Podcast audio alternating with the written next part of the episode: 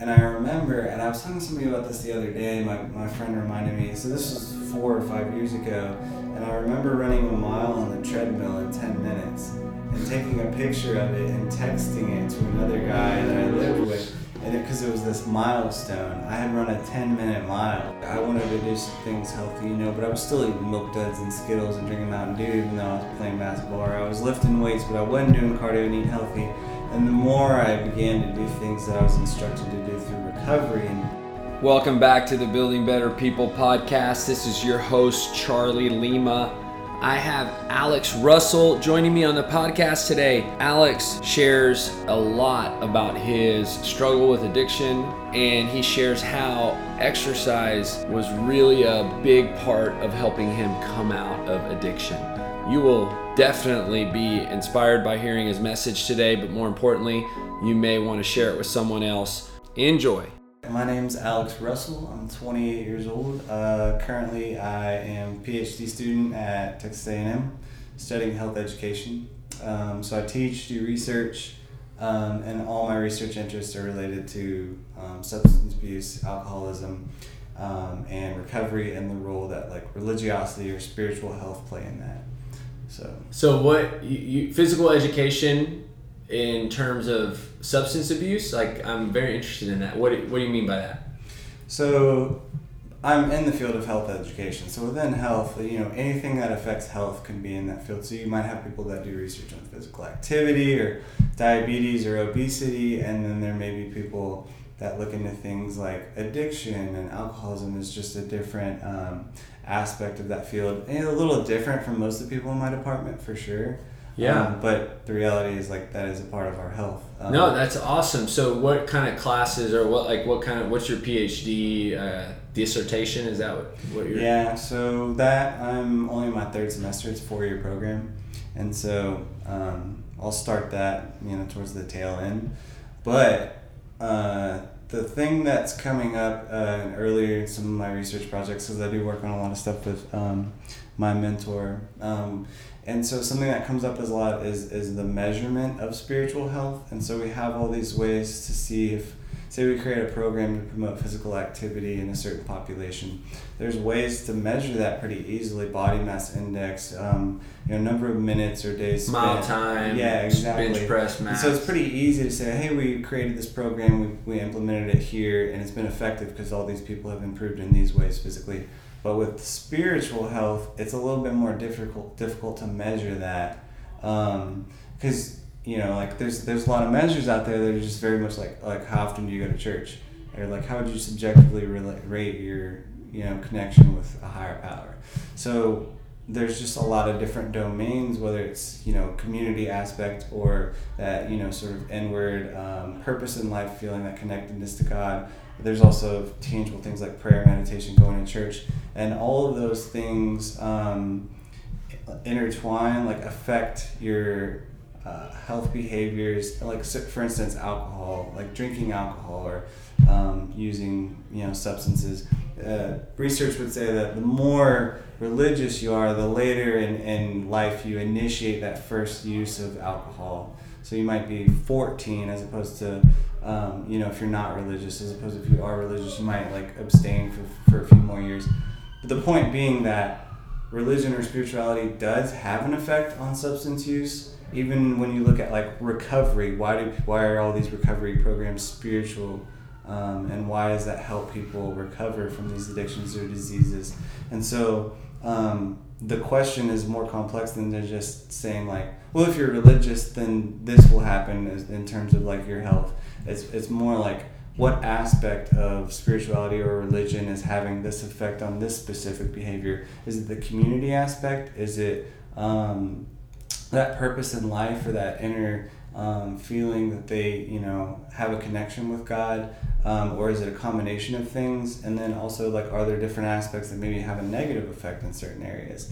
Um, and just So, so I'm fascinated by your studying because I I, know, I don't think I fully knew that you were doing that, but two questions come to mind, and I know we'll we could easily talk about that the whole time, but we won't. But Yeah. two questions. So, why'd you choose that? And then in the you know time that you've been studying and reading Mm-hmm. and researching, what is the most fascinating thing that you've learned? Um, so, long story short, I was a sport management master's student and still trying to figure out what I wanted to do with my life. I had a family history with addiction, alcoholism. Um, I myself suffered from those behaviors and was in recovery at this point and, and now have over five years sober. And so it was very personal to me. Um, and so I had no intentions of getting a PhD, but when I started doing research as a master's student, I realized like I could make it a positive impact um, this way and serve other people through uh, research. And so found a guy here, instantly clicked, similar research interests. That's what drew me to A&M. Um, and I've just, there, there's a lot of gaps in the research in this in this area and there's a lot more that needs to be done so that's one of the reasons I was motivated as far as what's most some of the interesting pieces of research I've looked at um, I think one thing that really that really interested me when I was in my master's specifically is different. Um, so how the, the the the brain works in terms of like motivation and reward, and how um, athletes are trained through uh, you know like doing performing well and and um, you know being one of the best athletes you get all these rewards and and so there's this stimulation in the brain you're motivated to keep to keep getting those rewards. And so then whenever you transition out of an athletic career and you're no longer getting those uh, rewards that that area of the brain still craves that right? And so it wants to find that in some other way and a lot of these athletes don't have the proper means of coping. Or somewhere else to you know they put everything they have into that. And so unfortunately like an addiction to say alcohol works much in the same way. Your brain becomes sensitized over time. And so um, you know the, the alcohol the more you use it the more sensitized your brain comes uh, and, and it wants that incentive.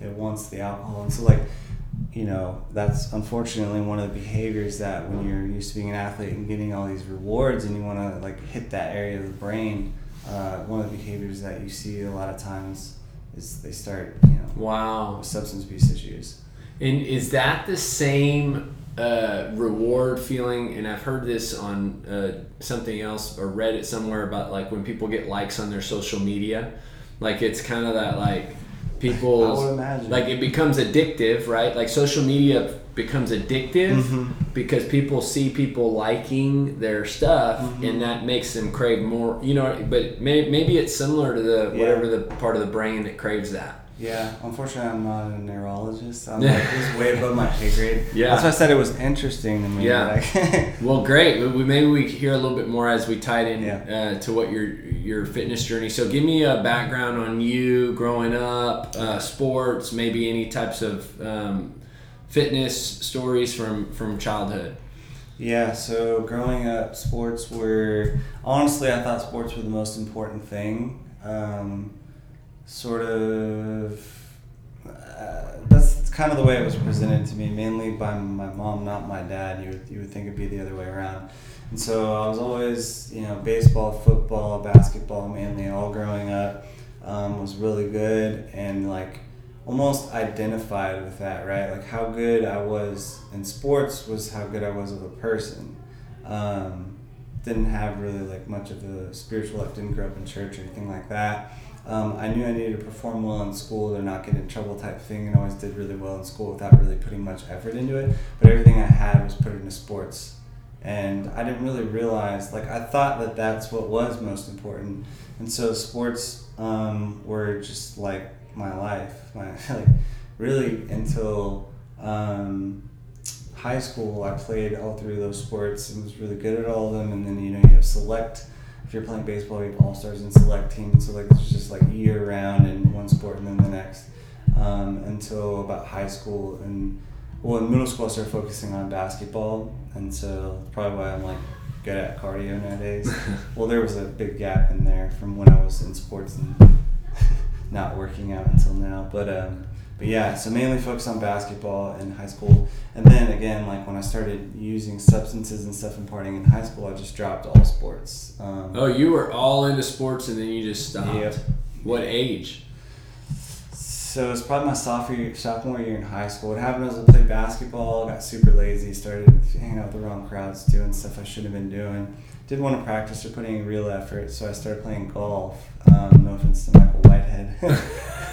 I would just say the practices like Hey, that still counts as a shout out, and, Yeah. and he'll appreciate it. Yeah. But I would say that at that point in my life, going to a driving range sounded more attractive than running sprints. Um, because you were just yeah. yeah. just didn't. It was just a lack of ambition and and just being lazy and just lack of priorities and just being lost. Really. So did you have any coaches that were kind of like, "Hey man, what happened?" Or, or teammates that you used to play with that you know you didn't play with anymore? Were they? Mm, I had friends, but I would say that the coaches in my uh, so our our programs weren't really known for powerhouses, and so Yeah. like the coaches, I mean, they were just teachers being coaches, basically that you know really didn't have a lot of experience and probably weren't as invested um, Yeah. as maybe they should have been. But I did have a lot of friends. Um, but I also had a lot of friends that were doing the same stuff as me. Yeah. Um, and so, because you know, all my friends I grew up in, with in sports, they were sort of the first ones to start experimenting with those behaviors, and I was very much um, like scared, like of of doing those things for a while until I felt the need to like fit in. Like I felt like I wasn't wanted if I wasn't doing those things. Uh, you know, like hanging around with people while they're doing those things. You know, I felt like I needed to do it to fit in, and so. Um, a lot of those guys wouldn't really say anything to me until later on um, when they saw like it becoming a serious issue more of like an addictive thing hmm and so and of course at that point i sort of you know it was like And that pulls you completely out of sports. yeah Just golf, so i played golf for one year and then i just dropped them all and then so so junior, and senior, year, year i did not play any sports and w- you probably weren't working out much at Mhm. all. So it just kind of like consumed your life. Obviously, and that you kind of said that earlier is like that's what you want to help people to avoid, right? mm-hmm. And if there's, you know, that's a very being in high school and the peer pressure and you know if, if maybe a parent's listening or maybe even somebody who is you know kind of treading water right now in that area like what would you say? Because you're out of it now. You're actually advocating you know against substance abuse. Like how should a parent handle their child or how should somebody you know? It, Yeah, that's a very interesting question because, well, I can say that for myself, my, my dad was the type of person who like never would drink. Like he he hadn't had a drink in like 10, 11 years just because my mom. So whenever the, all this that was happening with me quitting sports and stuff, whenever I was 16, my mom suffered from alcoholism. She went to treatment for three months. So it was basically, and my dad worked all day, so it was kind of on my own because I'm an only child. Mhm. And so a lot of the behaviors picked up then. It was like I had all this time and a house to myself and stuff. And my dad worked all the time. My mom had her own issues, so I didn't really have. I never had any talks about you know that kind of thing. But I know that with my kids, um, I mean, obviously Hannah, my girlfriend, and I will have some conversations. But um, I would, and I have mentors in recovery that have gotten you know sober when they're 18 and now they're 50 and have two kids that are not you know so I have people that can walk me through that luckily and so Mhm. for me I think it's about I'm not going to try to control my kids and say hey don't use this don't ever drink alcohol you know just just inform them and educate them on you know the realities of if you use and um, you know the realities of drinking and driving and, and sexual assault and all these things that can happen as a result of alcohol being used or binge drinking. Um, and for my kids specifically there, there is a genetic predisposition to alcoholism. And so just making them aware of that like hey you know i'm not going to tell you what to do but these are some risks and these are the realities of everything. And so it's your choice um, and, and your choices that you're going to make um, but i just want to make them aware of the choices that they're making And, and what about if you're the actual kid or teenager, you know, in that situation? Like, you know, what would you tell that person? Kind of in that moment of trying to decide, right? Trying to fit in, trying to, you know, be a part of the group or whatever you want to call it. yeah i think um, well for me at that point i think it came from it, it depends on the individual. For me, I had identified in sports for so long, right? But then um, when I when I started using, you know, I started drifting away from sports and didn't really have an identity. And then it was like, well, all my popular friends would start using and drinking, so I need to do that to fit in, right? I had no identity in anything else, um, and so I started to to to use for that reason. And for me, I, it's just like I started to use it to change the way I felt um, because of that. And so I think nowadays, like I identify in Christ, right? Um, and I seek to grow spiritually. And because of that, I'm not worried. And, you know, I'm human, so like I do like have to some extent care about other people's opinions, but I don't. I my identity isn't wrapped up in what other people think of me or in material possessions or you know of in me. Mm-hmm. There, there. It's it's know. So maybe even asking yourself like, why are you really doing like for the person to say, why am I even doing this? Like, yeah. what is my true reason for doing it? Mm-hmm. Am I trying to fit in? Am I trying to be a certain person for other people? In other words, like you said, it's an identity thing. Yeah. Interesting, man. No, I appreciate you kind of going down that and, and sharing it. I know it's really personal, but mm-hmm. you did tell me I had permission to ask any questions. Oh, yeah. um, okay, so you didn't get to where you are today running a five minute mile, yeah. uh, not working out. So at some point after that high school, when did you start kind of like, what does that next season of your life look like? Oh man. Well, the next season of my life looked like no working out. I was always like pretty pretty skinny and still played a like pickup basketball with friends and stuff every now and then. Um, no working out, and then I get into college and oh man, I started eating super unhealthy. Well, I always ate unhealthy. That was a big problem, and I didn't know I didn't know how to read a nutrition label. Like I didn't I didn't know how to, nor did I care. Uh, and so it was a lot of fast food, no working out. Um, a lot of partying, a lot of getting in trouble, um, as you can imagine. So then, um, after a failed experience at UT Austin, um, I moved back to Houston, transferred to U of H, and it was at that point where I still repeated the same behaviors. I was trying not to get in trouble. That's why I transferred from UT. I was trying to avoid all the just partying and all that, and I went back to Houston and did the same thing, right? So I ended up um, eventually, you know, getting arrested again, sort of an ultimatum: stay in jail or go to a treatment center. And so I did. I went to well, I went to the treatment center obviously, um, and at that point, I think like internally, like I, I was so miserable and just wanted to be done, and like didn't really care if I existed or not. And so like I really did want help at that point. I think God sort of intervened there because um, I just stopped being careful, and and so at that point. Um, even in the treatment center, I remember like at nights we'd have a basketball court, and I was just so like it was so nice to get back into into playing basketball and just forgetting you know the outside world i always had that with with things like basketball or working out like it was just a chance for me it was almost like meditation for me It just mm-hmm. blocked out everything else and just like focus on the moment and um, and then you know moving on from there into sort of uh, the real world again um, working out and uh, well, at first I worked out. I like lifted weights, but I didn't do any cardio, and I didn't eat healthy. And I got up to like two ten. No way. Yeah. What do you weigh now? I'm 180. Oh my! I can't even imagine you at 210. Yeah. Well, I got a picture I can show you later, but uh, double chin and all, and uh, so then I kind of realized. I don't think I realized. I thought I was fat, but I started you know, it's kind of like my fitness journey started with like cutting out one thing at a time, implementing one other, you know, one new thing at a time. It wasn't like I changed everything overnight. Um, and so slowly I just became more and more refined.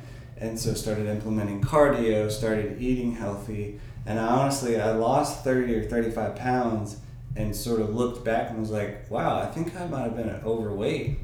You know, like it wasn't this plan like I'm gonna lose thirty pounds. I just started to, to, to be healthier and and so let's shape. let's unpack that a little bit. What does implement cardio look like? So like how many days a week? How much duration? What yeah. type of cardio? Yeah, be honest with you, like starting out.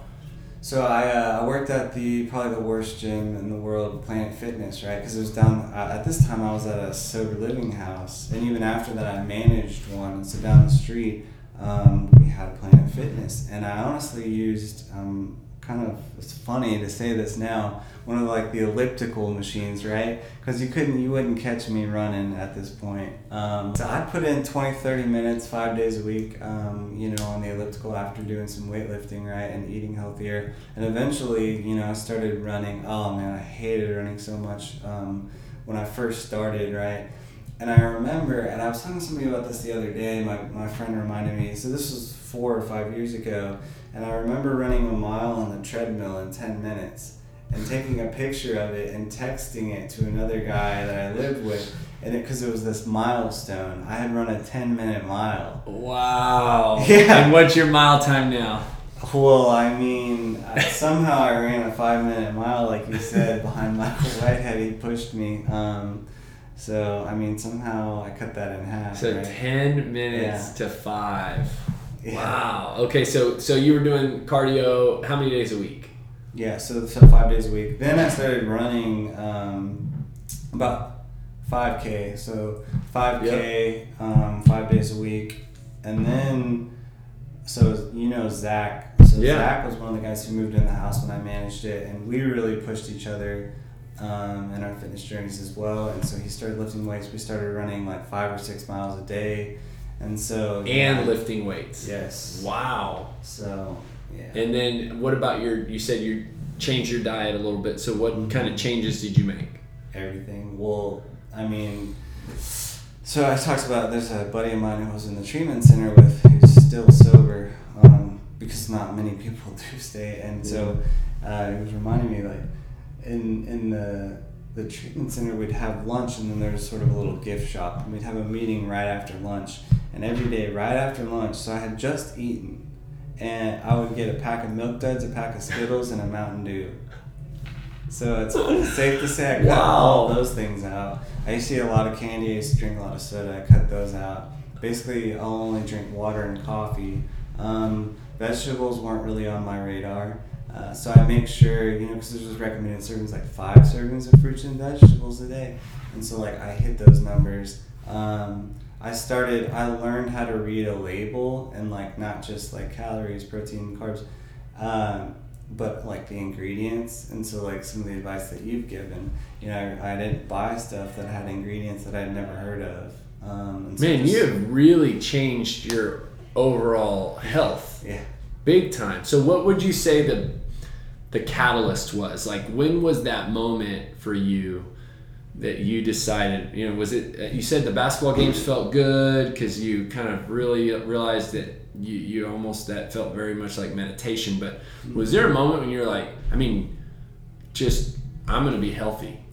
Yeah, so I think that in recovery, I've mentioned this as where I was introduced to God. I didn't grow up with God, right?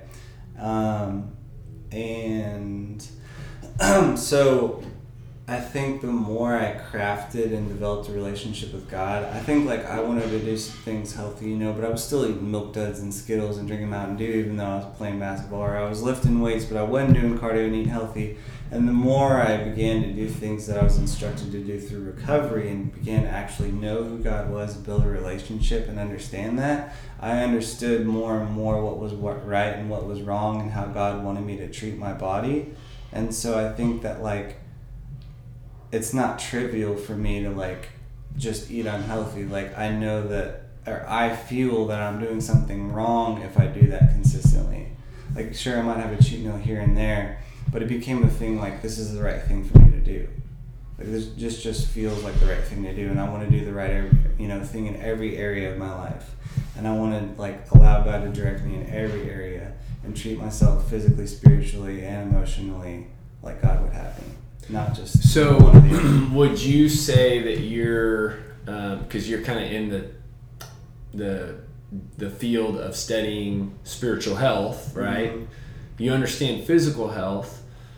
How would you connect those two? And would you say that one strengthens the other Oh, definitely. or influences it? So, kind of give me your your answer to that. Yeah, I think I think it's what they call a uh, what is it a causal feedback loop, where it's like spiritual health influences physical health, influences spiritual health, and it just goes in this circle, right?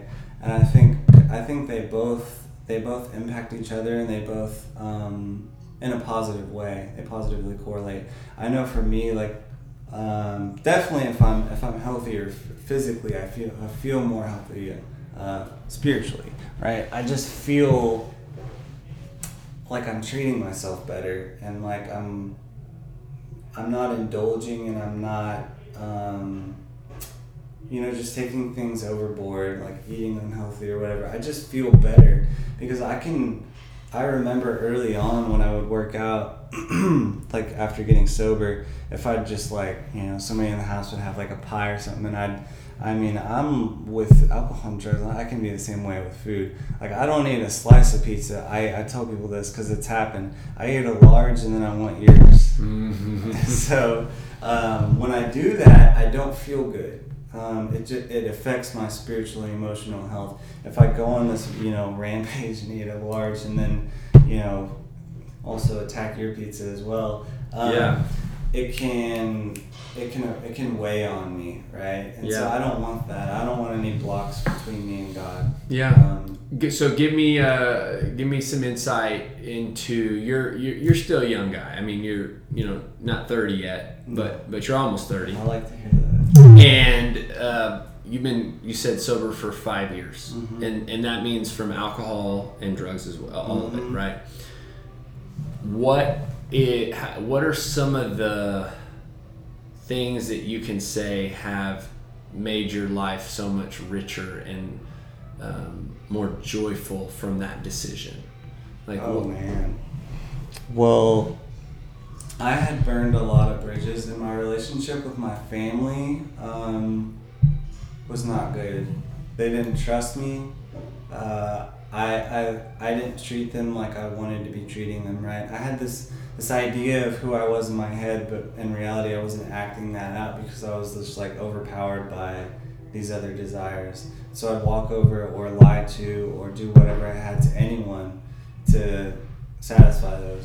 And so just repairing the relationship with my parents, and like I'm an only child, so my parents, you know, they want to they want to show me off to you know the other family members and like be proud of me, and they can they honestly are today, and I hear that, and they've seen changes in me, and I've seen changes in me. Um, and everyone who knows me would it, it'd be hard for them to to to get exposed to that person I was and to, to even re- like realize that that was the same person.